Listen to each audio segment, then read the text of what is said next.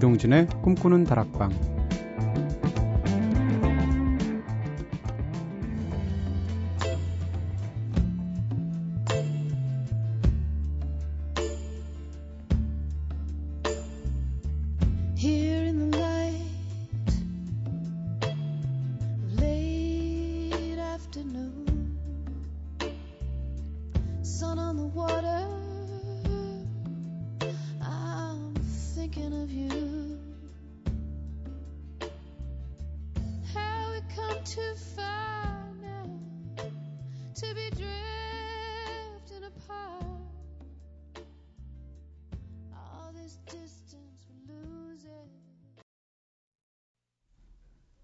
안녕하세요. 이동진입니다. 이동진의 꿈꾸는 다락방 오늘 첫 곡으로 들으신 노래 헤더노바의 노래였었죠. Help me be good to you. 내가 당신에게 잘할 수 있도록 도와주세요. 야, 줄리 델피 닮았거든요. 헤더노바가. 헤더노바가 이렇게 노래 부르면 진짜 안 도와줘도 잘해주죠. 진짜 안아서 뭐라 그럴까요? 위로해주고 싶은 그런 갸날픈 여성스러운 목소리죠. 헤더노바의 Help me be good to you 들으셨습니다. 자, 꿈다방 가족들과 더 친해지는 시간이죠. 오늘도 꽃꽃수다로 시작해 볼게요. 지난주에는 내가 가장 좋아하는 추억의 배우 누구였는지 이야기 나눠봤었는데요. 네, 제가 호해 중이라고 그랬더니 검색들 많이 하시는 것 같더라고요. 음, 그렇다면 오늘은 청춘 스타들이 총 출동했던 추억의 드라마 한번 떠올려 보겠습니다. 여러분들이 즐겨보았던 추억의 TV 드라마는 어떤 것들이 있습니까? 음, 방송 듣고 보내주신 여러분들의 의견 저희가 항상 차곡차곡 창고에 모아두는 거 아시죠? 그리고 이제 네, 월요일 새벽에 우리 마음대로 시간에 함께 나누고 있는데요. 오늘도 다양한 의견들 많이 보내주세요. 자, 그럼 먼저 제작진부터 이야기를 하도록 하죠. 선우의 추억의 드라마. 음, 이은주 씨의 마지막 드라마, 불새가 생각납니다. 그 드라마에서 이은주 씨 진짜 예뻤거든요. 네.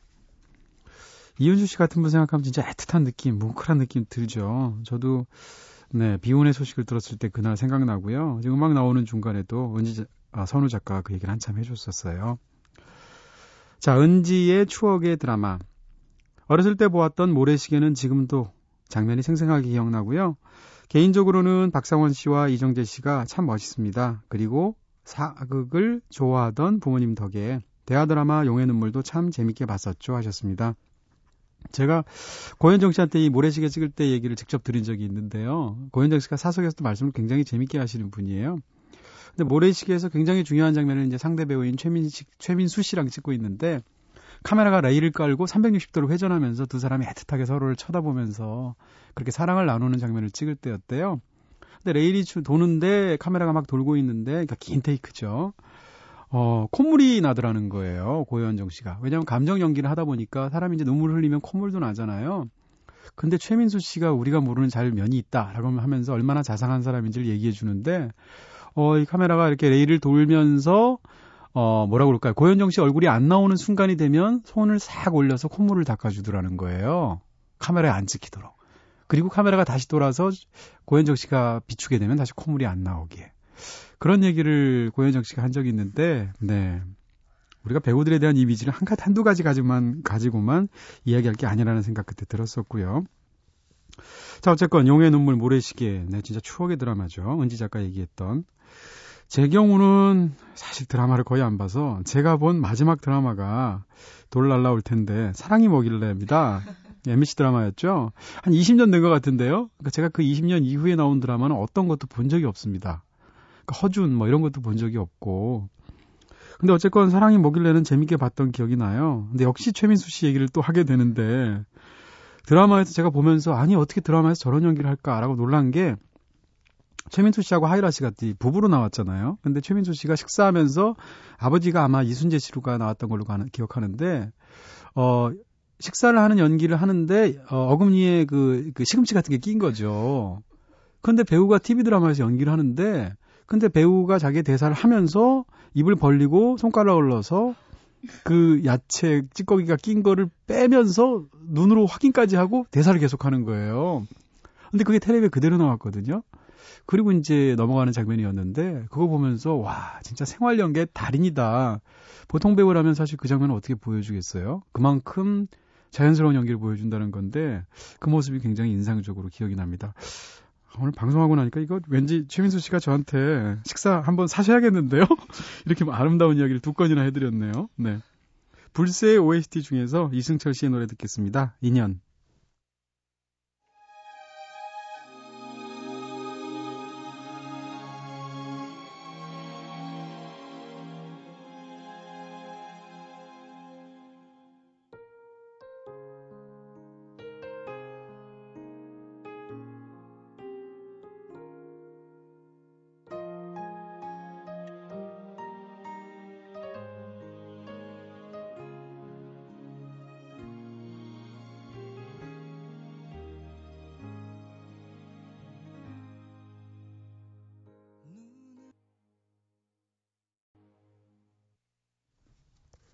네, 이승철 씨의 노래 인연 들었습니다. 불새 OST 중에서 들어봤고요.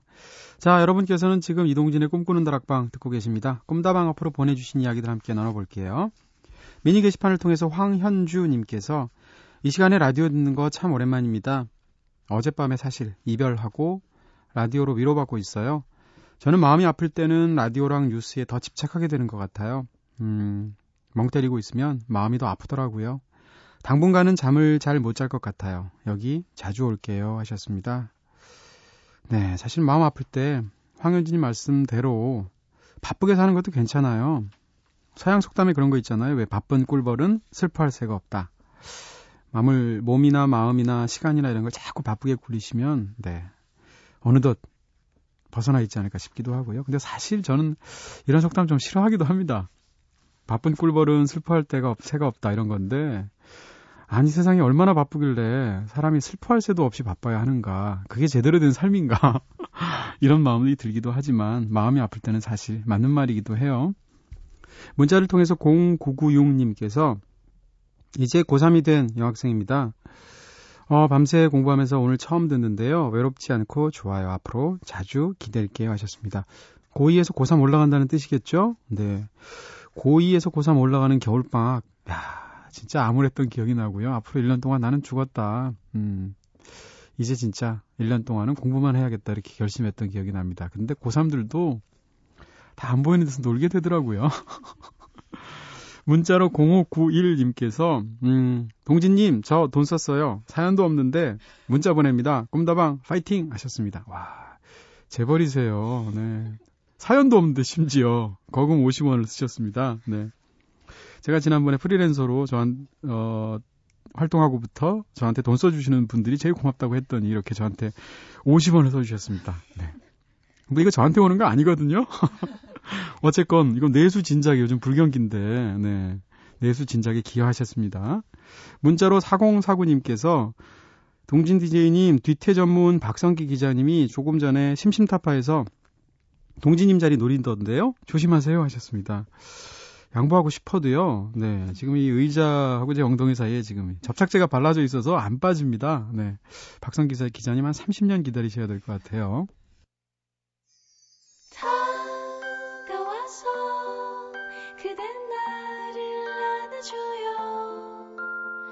혼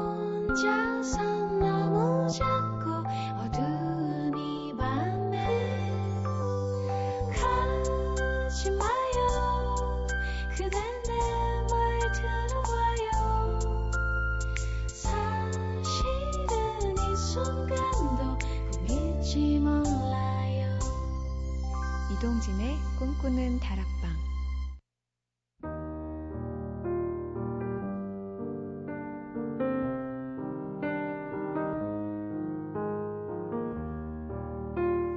꿈다방은 이렇게 늘 여러분들의 이야기를 기다립니다.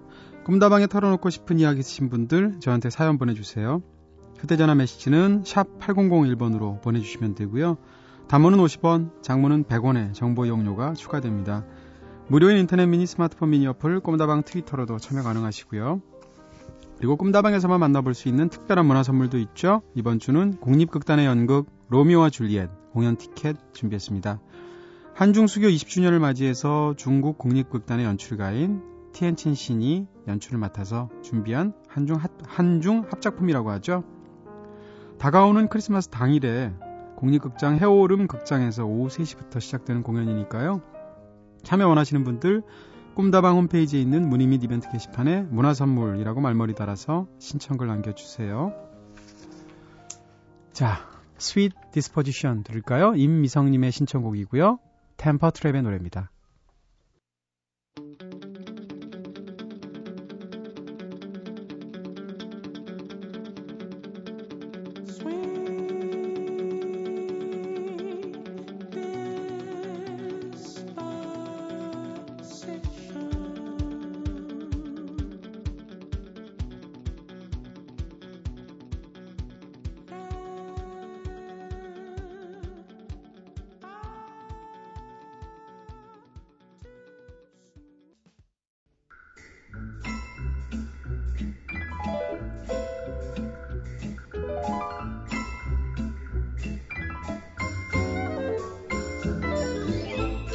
예술가가 남긴 발자취를 따라서 누구든 예술가가 되어보는 마법 같은 시간이죠. The Artist.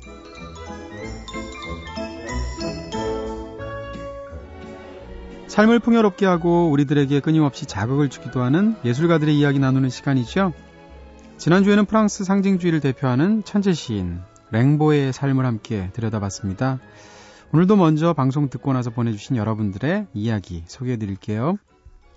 꿈다방 미니 게시판으로 김경선님께서 인터넷에 보니까요, 어떤 분이 랭보가 중2병 종결자라고 하네요. 중2병은 사춘기 청소년들의 심리적 상태를 빗댄 말로 자기가 남보다 우월하다는 착각에 빠져서 허세를 부리는 거래요 하셨습니다.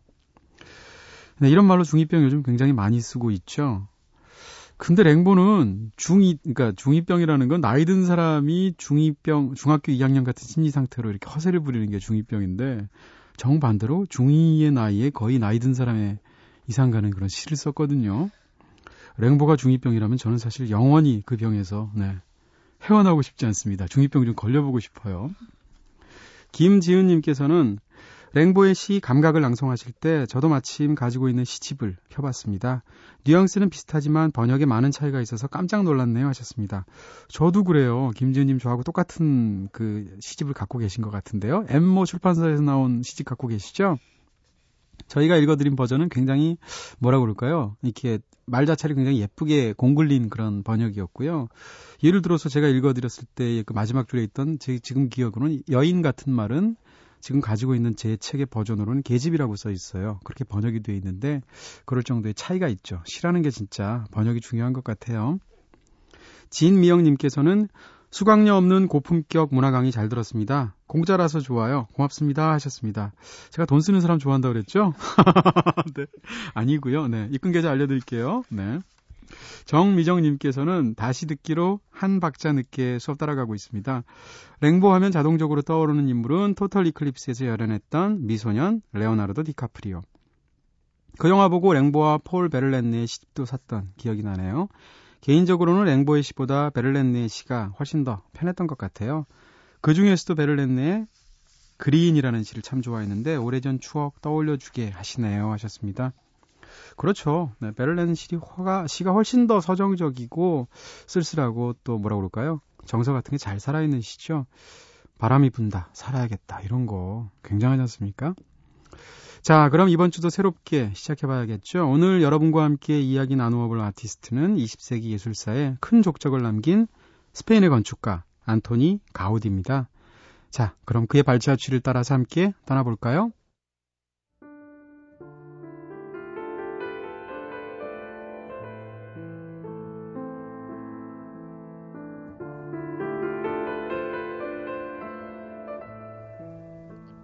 1878년 가우디는 건축학교의 졸업을 앞두고 있었습니다. 교수가 정한 과제물을 제출하고 그것이 통과되어야만 건축가의 자격을 얻을 수 있었는데요. 하지만 가우디의 졸업 과제물을 심사하는 건축학교 학장 로제는 가우디를 그렇게 탐탁치 않게 여기고 있었습니다.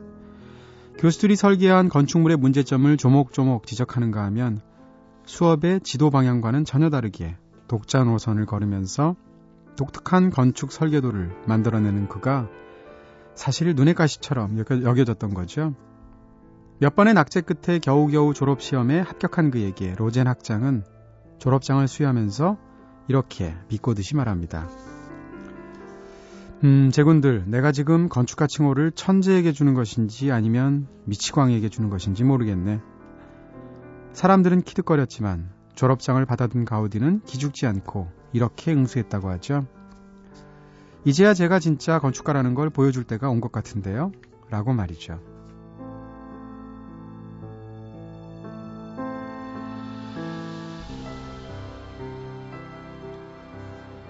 가우디. 뭐 아무리 건축의 문외한이라고 해도 가우디라는 이름 한 번씩은 다 들어보셨을 것 같은데요. 지금이야 20세기의 레오나르도 다빈치라고까지 추앙받는 천재적인 건축가지만 활동 당시에는 이렇게 천재 혹은 괴짜나 그 미치광이라는 존경과 멸시에 그야말로 양극화된 평가를 받았다고 하죠. 더군다나 가우디는 여느 건축 거장들과는 달리 개인적인 삶이나 건축관 같은 사적인 기록이 거의 남아있지 않기 때문에 그의 삶과 인간적인 면모에 대해서 사실 온갖 억측이 난무하기도 하죠. 오늘은 이렇게 베일 속에 가려졌던 가우디의 내밀한 모습들을 함께 살펴보는 시간으로 꾸려볼까 합니다. 자, 그 전에 간단하게 소개해 드려 볼게요. 안토니 가우디는 19세기 후반부터 20세기 초에 활동했던 스페인의 대표적인 건축가죠. 기존의 양식이나 관념에 얽매이지 않은 채 바르셀로나를 중심으로 해서 독특한 건축물을 많이 남겼습니다.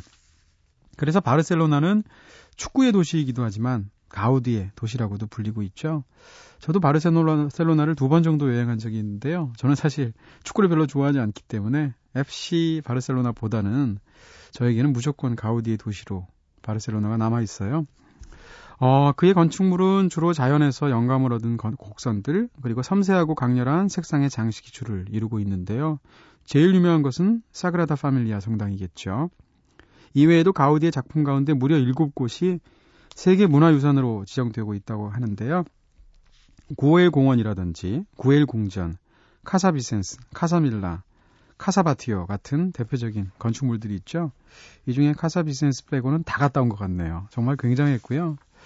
어, 바르셀로나를 돌아다니다 보면 우리가 흔히 그런 이야기 하지 않습니까? 그 말에 꼭 동의하는 건 아니지만 천재 한 명이 네 100만 명을 먹여 살린다 이런 얘기 하는데 정말 가우디가 만들었던 당대의 문화유산이 바르셀로나 곳곳에 퍼져 있어서 진짜 수많은 관광객들을 유치하잖아요. 그런 걸 생각하면 정말 굉장하다는 느낌이 들고요. 자, 노래 한 곡 듣고 와서 가우디의 삶 속으로 좀 더 들어가 보도록 하겠습니다.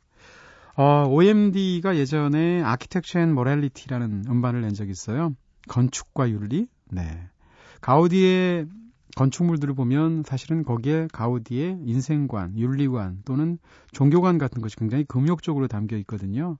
그래서 골라본 그런 음반이고요. 이 중에서 경쾌한 노래 OMD의 She's Leaving 듣겠습니다.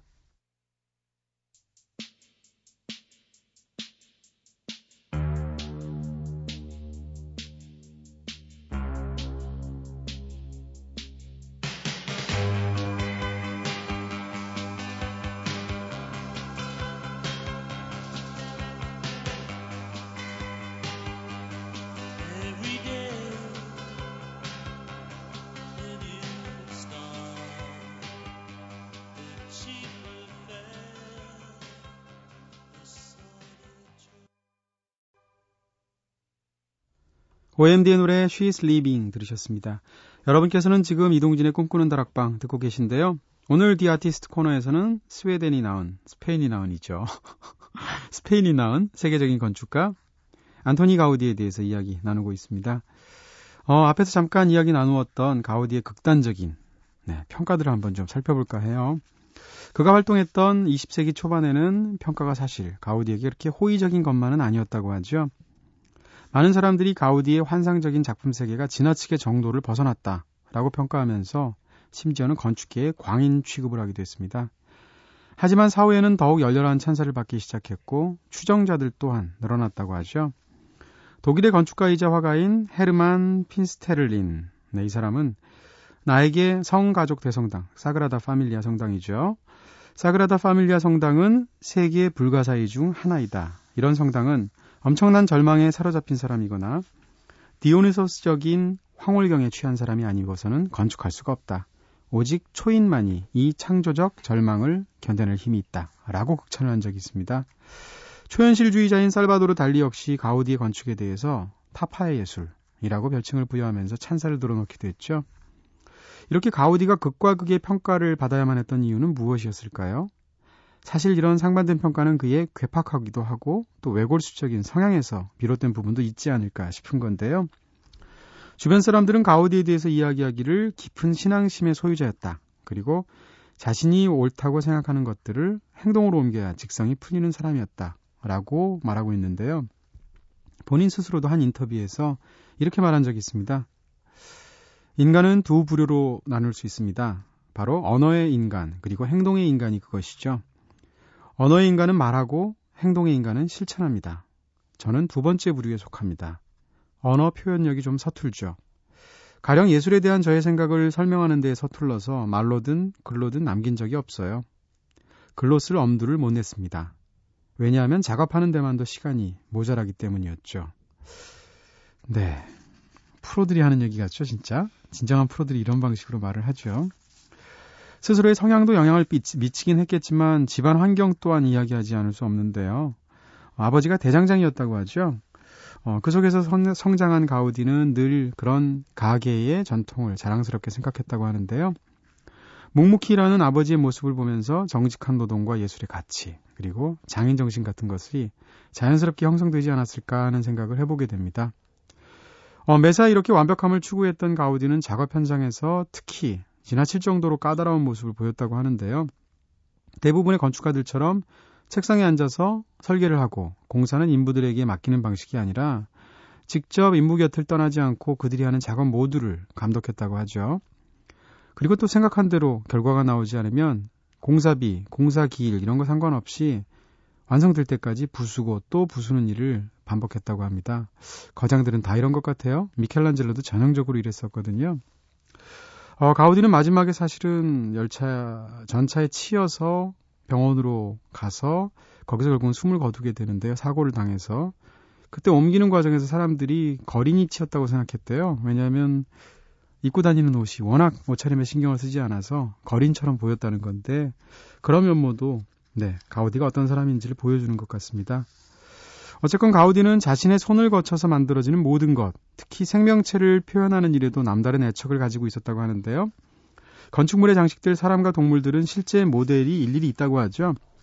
일단 모델을 정해놓고 나면 그것이 살아있는 동물이라고 해도 상관하지 않고 석고를 부어서 모형 틀을 만들었다고 합니다. 네, 요즘 같으면 참 반대하는 사람들 많았겠어요.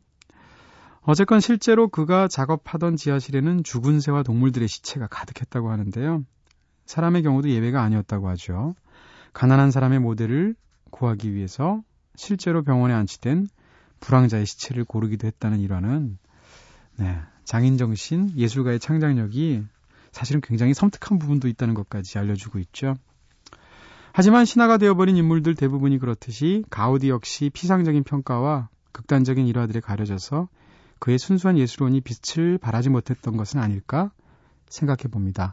가우디에 대해서 굉장히 잘 네, 묘판 그런 후배 건축가의 글이 있거든요.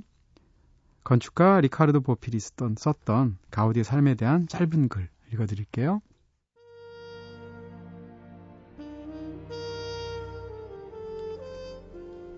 가우디라는 사람의 사상을 자주 생각해 본다. 나는 평온해 보이는 인품 깊은 곳에서 나오는 그의 내적인 환상의 세계를 이해할 수 없는 환각 상태를 활기차고 창조적인 그 몽상적 열정을 생각한다. 그리고 그가 바르셀로나의 거리를 돌아다니는 모습을 본다. 연탐꾼 같은 괴물들의 시선과 상상의 영들이 끊임없이 머무는 도시 바르셀로나 혹은 랭보처럼 신비한 신비한 공포로 얼룩진 숯불과 얼음 혹은 땅거미가 지는 천국. 나는 또한 가우디가 갖가지 형태들로 이루어진 이상한 우주, 또 다른 자연을 머릿속에서 창조해내는 모습을 상상한다. 그리고 그가 상투적이지만 적극적인 부르주아들에게 자신의 계획을 설명하려고 애쓰는 모습을 응시한다. 부르주아들은 가우디의 터무니없어 보이는 계획을 결코 이해할 수 없었지만 왼직으로부터 발산되는 알 수 없는 힘과 매력에 이끌려서 결국 수락을 하고 만다.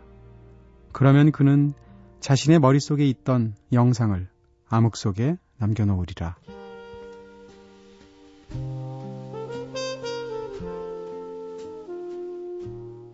네, 빈센트 판 고흐에 대해서 노래했던 돈 맥클린의 내 노래 빈센트 가사하고 굉장히 비슷하죠. 네, 천재들이 겪는 어떤 숙명인 것 같고요. 어, 가우디의 동료들은 아마 이런 마음이지 않았을까 싶습니다. 스타쉽의 노래 들어볼까요? We built this city.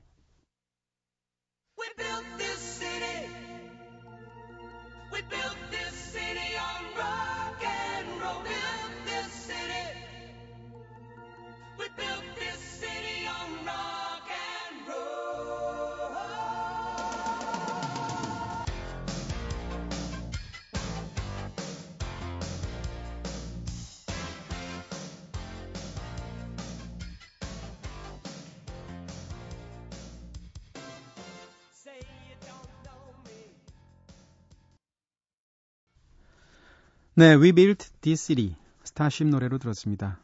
동시대 활동하던 언어학자이자 문학사가였던 네, 메넨데스 피달은 어, 자신의 책에서 이렇게 가우디를 평가하고 있습니다. 스페인이 낳은 천재 가우디의 작품은 끈질긴 노력의 산물이다. 고유한 전통에 뿌리를 두고 생명력을 얻으면서 오랜 시간이 지나야 완전히 무르익는 열매와 같다. 이 결실은 매우 낯설고도 신기해서 그 가치를 인정받는다. 왜냐하면 설레가 전혀 없을 뿐만 아니라 작품을 구성하는 요소가 우리의 상상을 뛰어넘는 효과를 내기 때문이다. 네, 이렇게 끈질긴 노력의 산물이었던 그의 건축물 중에서도 최고의 걸작 하나만 꼽으라 그러면 다들 사그라다 파밀리아 성당 얘기를 하게 되죠. 어, 바르셀로나를 방문하는 사람 치고 이 성당 안 보는 사람 없을 거예요. 네. 사그라다 파밀리아가 영어로는 Sacred Family거든요. 성가족. 네, 성가족 성당이라고 번역을 하기도 하는데요. 하늘을 향해서 옥수수 모양의 탑 4개가 우뚝 솟아있는 것 같은 어떻게 보면 굉장히 예스럽고 또 어떻게 보면 거의 한 25세기쯤 등장하는 SF 속의 상상의 건축물 같은 느낌도 있어요. 바르셀로나 기념엽서에 정말 많이 등장하죠. 어, 가우디는 1884년부터 이 성당의 건축 책임을 맡았습니다. 그리고 1926년 불행히도 전차에 치여서 생을 마감할 때까지 40여 년간 이 성당 공사 현장에서 내내 거의 숙식을 해결하면서 생활했다고 하는데요. 근데 이 성당이 현재까지 무려 129년째 공사 중입니다. 네, 언제 완성될지도 모르죠. 가우디 자신이 자기 살아생전에 이 성당이 완성되지 못할 거라는 걸 이미 알았고요. 사실 유럽의 대성당들은 몇백 년씩 거쳐서 어, 공사 중인 경우도 많잖아요. 이 사그라다 파밀리아를 갔을 때 제 느낌은 그런 거였습니다. 자기가 살아생전에 착수는 하는데 그 완성을 볼 수 없는 일을 하는 사람. 그럼에도 불구하고 평생을 거쳐서 그 일에 자기의 모든 시간을 바치 하는 사람의 마음은 어떤 걸까? 이런 상상이었는데 진짜 묘할 것 같아요. 자기가 착수는 하는데 완성은 보지 못하는 거죠. 그런데도 자기의 전 생애를 바쳐야 되는 겁니다. 어, 바르셀로나 곳곳에 이 가우디의 건축물들이 있지만 심지어는 그런 얘기까지 있어요. 어, 가우디의 그 모든 건축물들은 다 이 사그라다 파밀리아 성당을 지으면서 생겨난 건축학적인 문제를 해결하기 위해서 시험 삼아 해본 건축물이라는 거죠. 그런 말이 있을 정도로 이 사그라다 파밀리아는 진짜 불멸의 마스터피스가 될 것 같은데 여기를 갔을 때 겉모습만 보면 어마어마하거든요. 그래서 엄청나서 사진을 찍고 싶어서 찍다 보면 워낙 성당이 크고 높아서 찍으려면 한없이 뒤로 물러나야 전경이 담깁니다. 그럴 때 많은 사람들이 어그 그 주변에 공원이 있는데요. 공원 뒤쪽으로 가서 찍으려고 하는데 사실 그 사진 찍을 줄 잘 그 스팟을 못 잡으시는 거고요. 정반대로 길을 건너면 연못이 하나 있습니다. 그 연못 뒤쪽으로 가게 되면 사람들이 찍지도 않고 또 앵글상으로 사그라다 파밀리아가 완벽하게 프레임에 들어오는 그런 자리가 있어요. 거기서 찍으시면 된다는 팁까지 제가 알려드릴게요. 어쨌건 이 성당 외벽에는 세 가지 테마가 정해져 있는 거죠. 건축에서 그런 걸 파사드라고 하잖아요. 그러니까 뭐라고 그럴까요? 건축물의 주된 그 출입문이 있는 그 어떤 전면, 영어로는 front인데 이 파사드가 이 성당은 무려 3개입니다. 그 중에 하나가 탄생의 파사드, 또 하나가 수난의 파사드, 그리고 영광의 파사드 이 세 가지인데 이 중에서 가우디 생전에 완성한 것은 탄생의 파사드 하나밖에 없어요. 지금 현재 순환의 파사드는 다른 사람이 완성을 했죠. 그래서 반대쪽에서 볼 수가 있도록 되어 있고요. 어쨌건 그가 사망한 뒤에 스페인 내전으로 공사가 중단됐다가 50년대에 재개됐다고 하죠. 이 내전 당시에 사실 폭도들에 의해서 약탈을 당하기도 하고 탑까지 뭐이 폭동을 일으킨 사람들이 폭파시키려고 했었다고 그래요. 그랬으면 진짜 어땠을까 끔찍하기도 하죠. 어쨌든 현재는 2026년, 26년 가우디 사망 100주기가 되는 해에 맞춰서 완공하기 위해서 박차를 가하고 있다고 합니다. 여기 들어가려면 3만 원 정도 내고 들어갔던 것 같은데 정말 볼 게 아무것도 없습니다. 겉에서는 어마어마한데 들어가면 말 그대로 석자재들만 쌓여 있거든요. 그리고 이제 밑에 있는 박물관을 정도 보는 건데 어쨌건 그 돈 자체가 이 완공하는 데 쓰인다고 하니까 네. 기꺼운 마음으로 갔었던 기억이 나고요. 살아생전에도 결코 서두른 일이 없었던 가우디는 이후 사람들에게 모든 걸 맡기고 성인들만 매장될 수 있다는 이 성당 지하에 직접 묻혔다고 하죠. 네, 가우디가 숨을 거두기 직전까지 생각했다던 이 사그라다 파밀리아 성당을 노래한 노래가 있습니다. 바로 알란 파스 프로젝트인데요. 알란 파스 프로젝트는 가우디를 테마로 해서 음반을 발표한 적이 있습니다. 70년대 음반인데요.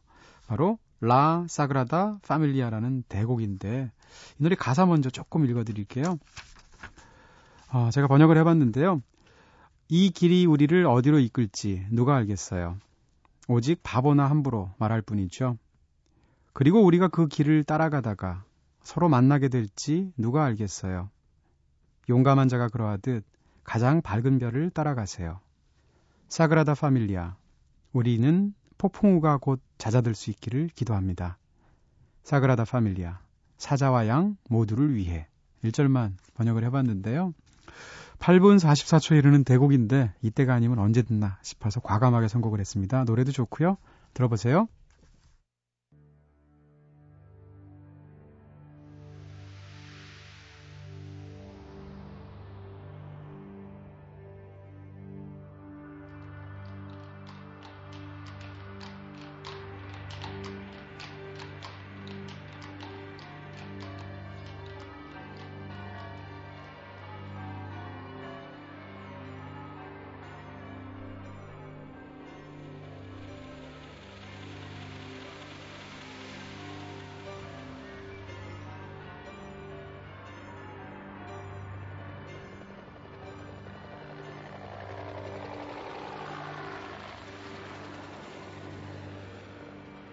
In recent times, there is no one who could approach at all to Antonio Gaudí. He started a new cathedral in Barcelona, which is called the Sagrada Familia or Holy Family. The sad thing is, they could try to finish it, but I don't think they'll ever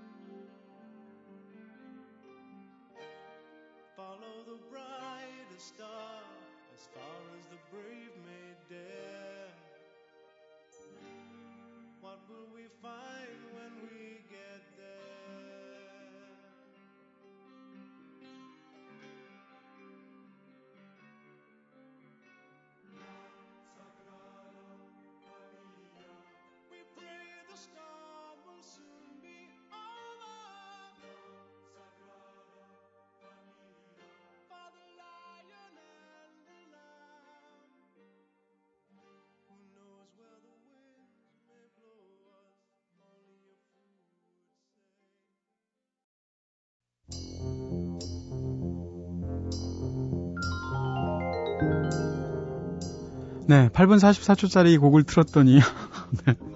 요즘 나는 말야를 해야 되는데 시간이 훌쩍 지나가 버렸어요. 어쩌죠? 다음 주에 제대로 저희가 해드린다는 약속을 드리면서요. 어, 이제 어느덧 마칠 시간이 다 된 것 같습니다. 자, 오늘은 이렇게 그야말로 건축 하나밖에 몰랐던 네, 바르셀로나의 고독한 천재 안토니 가우디의 삶을 함께 들여다봤습니다. 어떠셨나요? 자, 이제 끝내야 될 시간이죠? 음, 가우디는 진짜 평생을 독신으로 건축에만 몰두하면서 살았는데 이런 자신의 건축물에 신에 대한 찬양과 자신의 위대함을 담으려 끊임없이 노력했던 의지의 건축가였다라는 것을 다시 한번 상기해 보면서요. The Artist 시간 마쳐야 될 것 같습니다. 지금까지 연출의 김호경, 구성의 이은지, 김선우, 저는 이동진이었습니다. 내일은 이대화 씨와 함께 Conversation Music으로 즐겁게 돌아올게요. 여기서 불 끌게요.